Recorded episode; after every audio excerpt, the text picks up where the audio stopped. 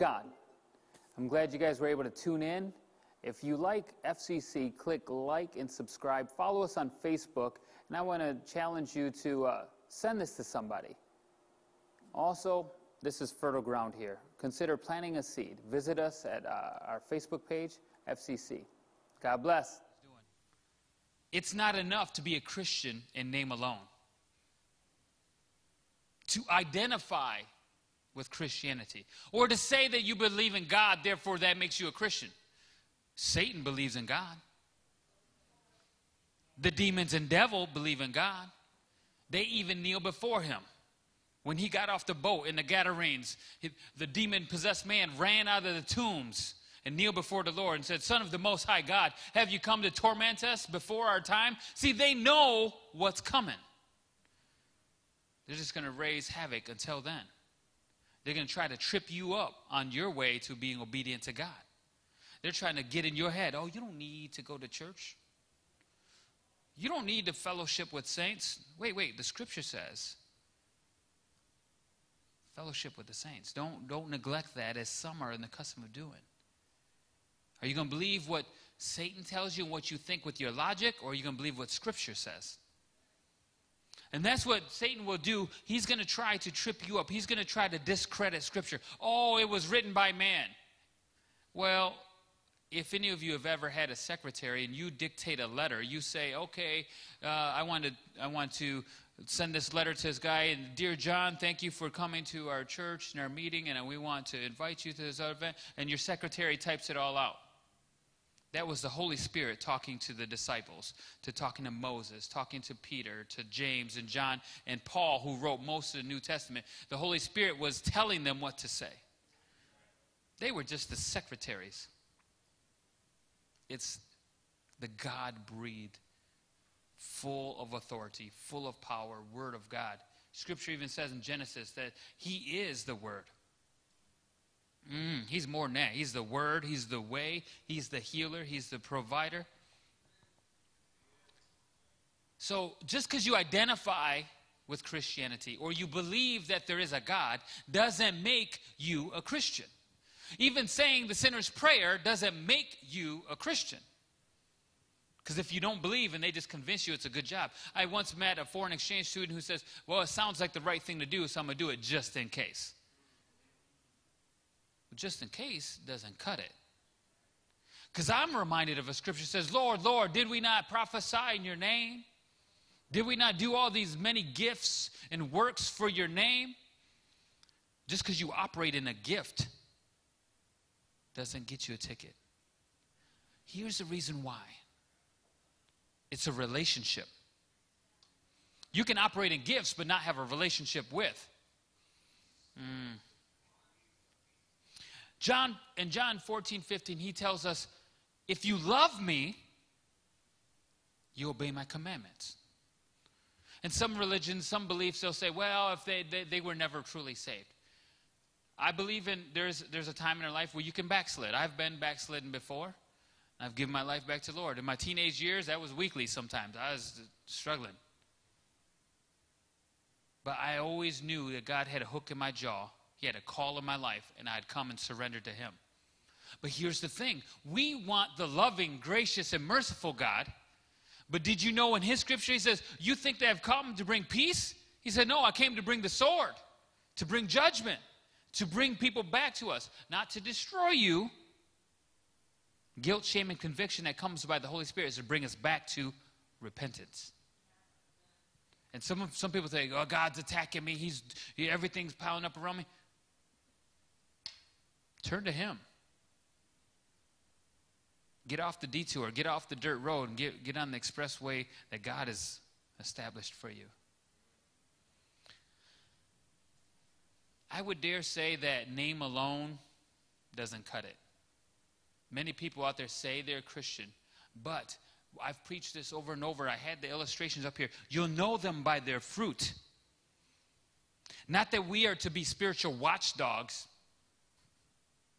staring each other down, because we'll look at look at we got our own fruit also. Until you take care of your fruit, you can't help other people with their fruit. You feel me? You got to make sure yours are what they need to be. Are they rotten and shriveled up because there's no nutrients? The nutrients being fellowship with other saints, prayer, worship, reading of the word, meditating on it. There's an old preacher used to say, Do you look like a uh, donkey sunky, uh, sucking lemon drops out of gopher holes? I'll let that sit in for a second. It's a weird old saying, he's an old country preacher. But have you ever seen a downcast person? But they say they love the Lord? If that's what you get for loving the Lord, I don't want none of it. I can have my own downcast face without having the guilt and shame of uh, what Christianity promises. We got to get back into a right understanding of who God is and what He wants us to do. And that's going to break it down for you real quick right now. Jesus explained it in the scriptures. He gave us an outline for his expectations. And I'm using the Amplified Bible because it really explains some stuff. And I'm going to blast through this real quick, and uh, hopefully you'll be with me as I read this, uh, these, these passages. In Matthew 16, uh, 24, it tells us Then Jesus said to his disciples, This is him talking, if anyone wishes to follow me as my disciple, he must deny himself set aside selfish interest, take up his cross, expressing a willingness to endure whatever may come. A lot of people don't want to do that. And follow me, believing in me, conforming to my example, and living, if need be, suffering or perhaps dying because of faith in me. See, I just had a, I had a debate at a, the state council meeting just recently. We are talking about uh, there's, there's a shortage of ministers in the state, and there's churches that aren't the most attractive, and no one wants to go to them. There's, there's licensed ministers, but because that church can't offer a high salary or, or medical benefits, they don't want to go. Are you called or aren't you? This talks about suffering for Christ. I'm reminded of Peter had a fishing business. James and John, sons of Zebedee, had multiple fishing boats. They, they left their fishing boats. Luke was a doctor, Matthew was a tax collector. I'm remembering the, the call of Elisha when Elijah put his cloak around him. He had a, a farming business. He could have sold his oxen and his plow and his yoke and had some money for ministry. But no, he killed the oxen as a sacrifice unto the Lord and burnt it on the yoke and the plow. He gave it all up. Do you think he went, any of those went without? The answer is no, because Paul tells you, I've been old, and I've, I've been young, I've been old. I've never seen the righteous forsaken or their seed begging, begging for bread. God is faithful. Sometimes we worry, well, I don't know, I might not have this, I might not have. Worry is not from God. If that starts to set in, that's attack from the enemy. Bind that right now in the name of Jesus. Anything that detracts you from doing what God has called you to do is a lie from the enemy. Well, if I do that, I might not have this, I might not have that. It's funny because uh, coming here, I didn't know all the, the, the, the numbers and details and everything else, and part of it was strategic because I didn't want to get distracted. What I had to determine is did you guys pray? And did I pray? And what do we feel God called? I felt like He called me here, regardless of what the finances look like, regardless of what the situation was or the buildings were, regardless of all that. Am I called here or not? Some people, well, well, Pastor, I need, I need insurance. No, you need Jesus. You need a right relationship with Him. I've seen the Lord do things for people in their bodies that the doctors and medicine could never do. Hmm. You think you need all these other things. You think you need a companion in people, but you need a companion in the Lord. You need a right relationship with Him. Until you have a right relationship with Him, any other thing that you try to do isn't going to work out anyway. He wants to be first in your life. He wants to be the most important, even more important than that spouse. And I'm going to show you that here in a minute. In Matthew 10 37, it, it, it even tells us about this. And, and uh, this is when uh, Jesus says this. I'm going to jump up to 34. This is Jesus talking. Matthew uh, chapter 10, verse 34. Do you think I have come to bring peace on earth? I did not come to bring peace, but a sword. For I have come to set a man against his father, a daughter against her mother, a daughter in law against her mother in law, a man uh, and his enemies will be those of his own household. He who loves his father or mother more than me is not worthy of me. He who loves his son or daughter more than me is not worthy of me. He who does not take up his cross and follow me is not worthy of me. He who finds his life will lose it, and he who loses his life for my sake will find it. Some say, well, my kids didn't want to come to church today, so I'm not coming to church. Who's, who's the parent? Do you love the, their, their opinion or their needs more than God's needs? Now, listen, if they're deathly ill, I get it. But you know what my dad used to say?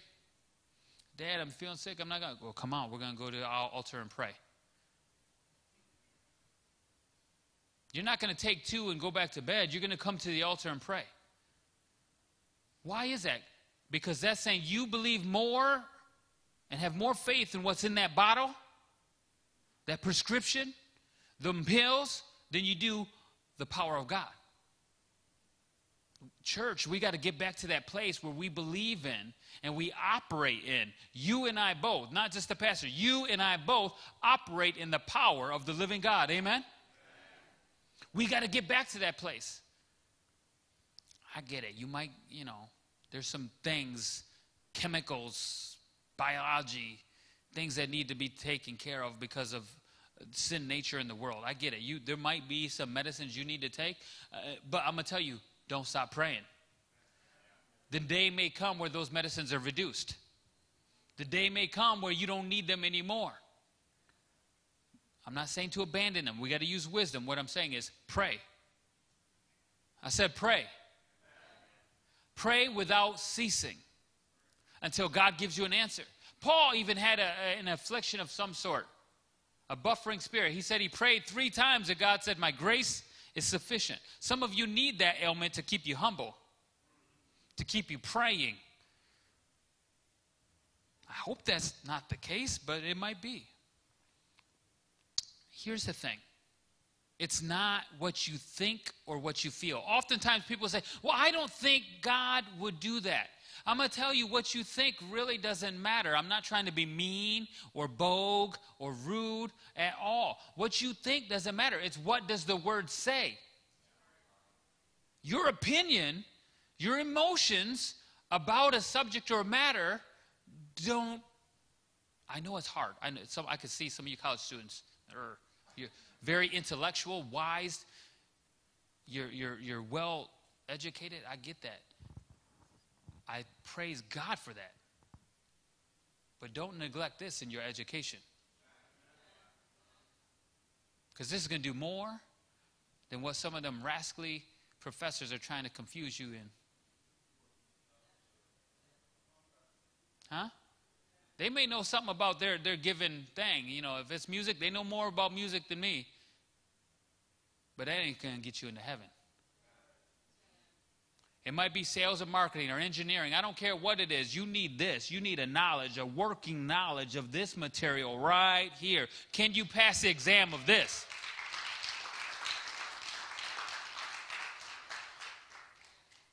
Well, the, the, the school policy, my boss's policy, the company policy is that. Listen. Mm, oh, you guys going to give me all. Look, if they're going to give everybody else rights,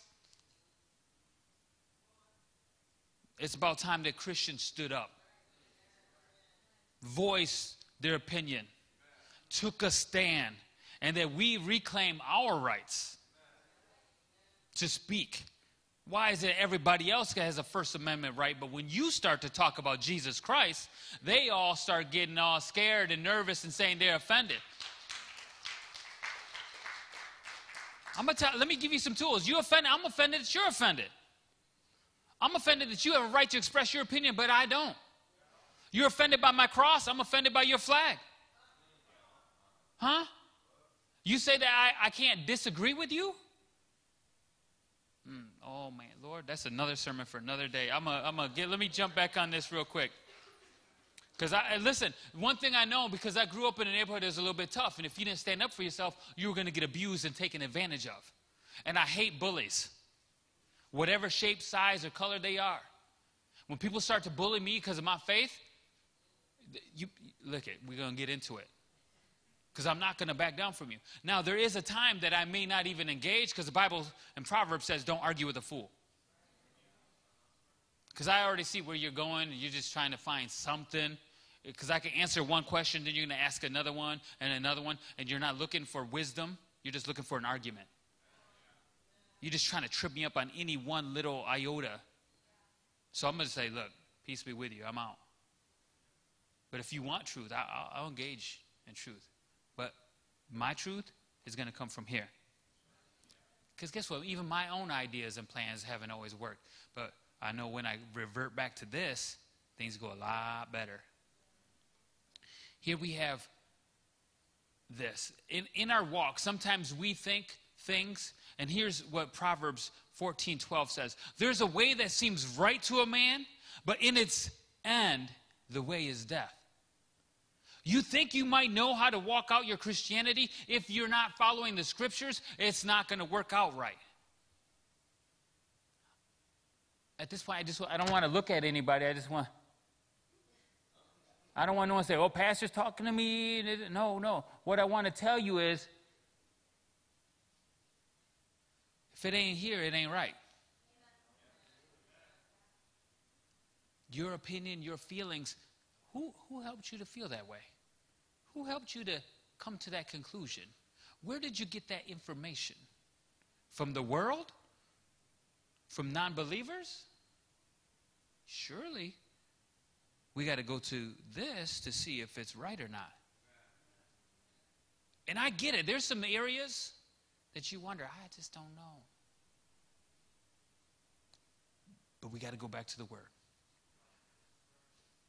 Matthew 16 25 tells us, For whoever wishes to save his life in this world will eventually lose it through death. But whoever loses his life in this world for my sake will find it. That is life with me for eternity. For what will it profit a man to gain the world, wealth, fame, or success, but forfeit his soul? Or what will it or or what will a man give in exchange for his soul? You know how many rich celebrities and athletes and politicians on their deathbed wish that they could change some things. They'd give up all the wealth in the world for some peace of mind and for an assurance, a hope that they'd make heaven their home. You can be successful, make the big salary, have the big positions, but if you're not doing what God called you to do, it's all for naught. And he's talking about it right here. What is it to, to be successful by the world's eyes, but in the kingdom of God, you're a pauper. You're a poor person. You're a vagabond, a bum.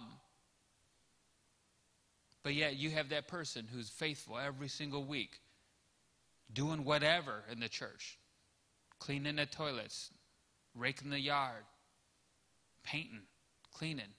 They are going to be more advanced in the kingdom of God than what you are with your lofty salary and full benefits.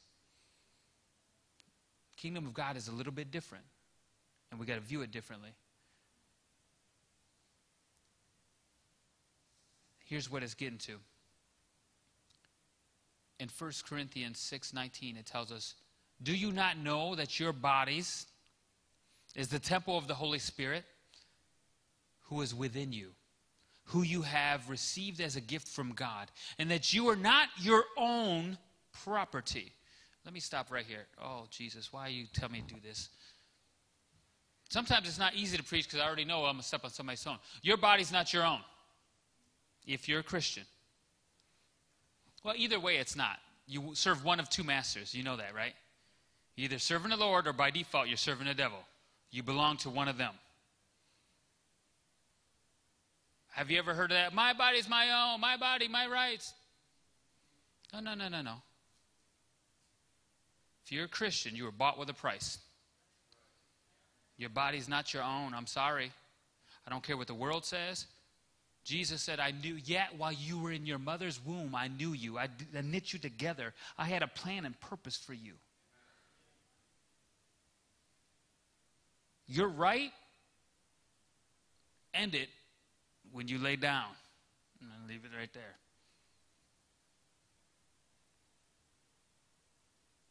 When you give your life to the Lord, it's not yours anymore to give. You hear me? It's not yours anymore to give.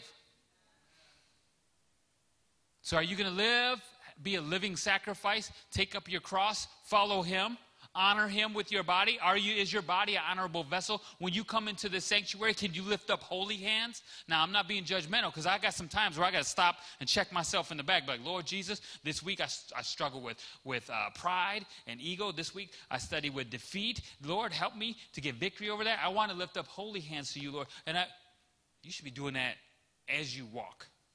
We all have to do it. I got to do it, you got to do it. But we should do it as we walk. Not wait and have a big pile of stuff to try to clear up before you get in here and try to lift up holy hands. Are you with me? Do you see how it's not me saying, but it's the scripture saying it? The scripture is God breathed.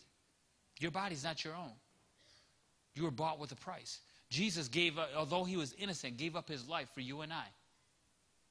And today we're going to have a baptism